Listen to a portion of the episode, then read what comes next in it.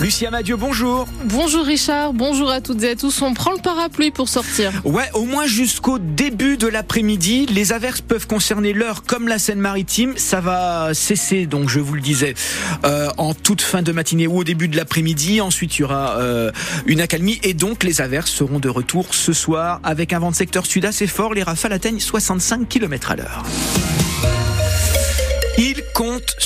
Les bénévoles des Restos du Cœur mobilisés jusqu'à demain pour la grande collecte nationale de l'association. En Seine-Maritime, les restos ont besoin de conserves, de plats préparés et de légumes pour venir en aide aux 13 000 bénéficiaires du département. Un chiffre qui n'a pas changé malgré l'inflation, explique Jean-Marie Marchand, responsable des Restos du Cœur dans le département.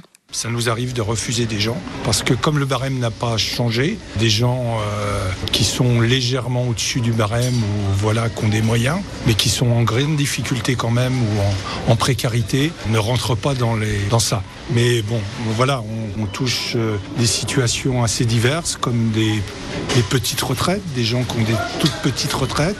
On touche aussi des gens qui ont un travail mais qui ont un petit revenu ou qui travaillent euh, à temps partiel. Et là, on sent de grosses tensions parce que les gens euh, doivent choisir, euh, faire des choix dans leur budget entre se chauffer, manger, euh, payer leurs factures d'électricité. Donc, c'est des choix délicats et la vie des gens est difficile. Et pour améliorer la vie des bénéficiaires, les Restos du Cœur visent 9000 tonnes de dons dans tout le pays pour ce week-end de collecte nationale. C'est une expérimentation qui va être menée dans plus de départements, celle du versement du RSA, le revenu de solidarité active, contre 15 heures d'activité par semaine. Depuis plus d'un an, 18 territoires dont l'heure teste ce dispositif. Désormais, 29 nouveaux départements entrent dans cette expérimentation, dont la Seine-Maritime.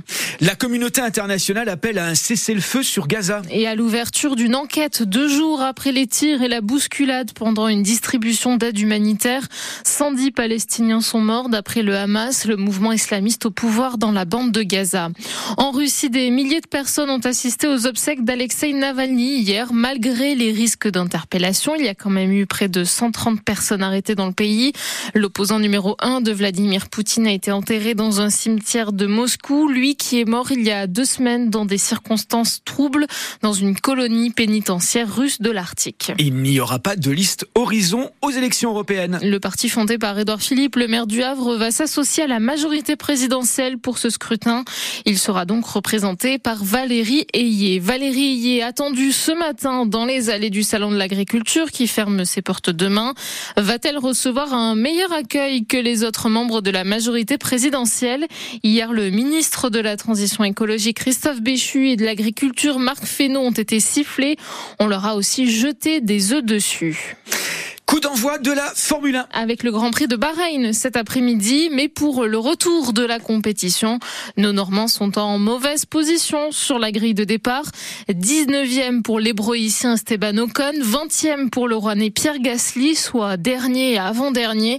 Les qualifications d'hier se sont très mal passées. La nouvelle Alpine 524 présentée en Angleterre il y a un mois semble mal née, Théophile Pedrola. Sur la nouvelle monoplace, tout a changé par rapport à l'an dernier. Les ailerons, les suspensions, l'aérodynamisme, une voiture agressive mais difficile à appréhender. Le directeur de l'écurie Bruno Famin l'admet d'ailleurs sans détour. C'est possible qu'on souffre? Et Alpine a plus que souffert lors des essais puis lors des qualifications. Hier, la voiture est trop lente, trop lourde. Pierre Gasly ne s'attend pas à un super grand prix cet après-midi. Ça sera peut-être difficile en, début d'année, peut-être compliqué. Il y a du potentiel à débloquer sur cette voiture, mais il euh, va falloir être patient et essayer d'identifier les à améliorer euh, très rapidement. Et même si le temps est déjà compté, il faut améliorer la monoplace, dit Esteban Ocon. On a euh, comme objectif de tout de suite diagnostiquer les problèmes, euh, voir où est-ce qu'on se situe et amener des nouveautés très rapidement. Et il va y avoir pas mal de nouveautés. C'est pas le plus important ce qu'on va avoir en début d'année, mais c'est comment on va progresser avec cette voiture. Tout objectif chiffré semble donc déjà abandonné. La quatrième place visée l'an dernier semble très loin pour Bruno Famin. Je pense qu'il faut qu'on soit humble, ce qui n'empêche pas d'être ambitieux dans notre approche. Tout le monde investit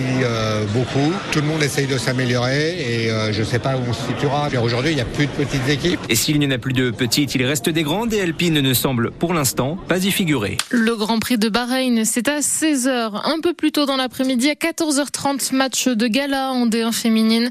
Les footballeuses du HAC 8e reçoivent les numéros 2, le Paris Saint-Germain. Et chez les hommes, match très important pour le maintien en Ligue 2 de foot pour Queville ou en métropole.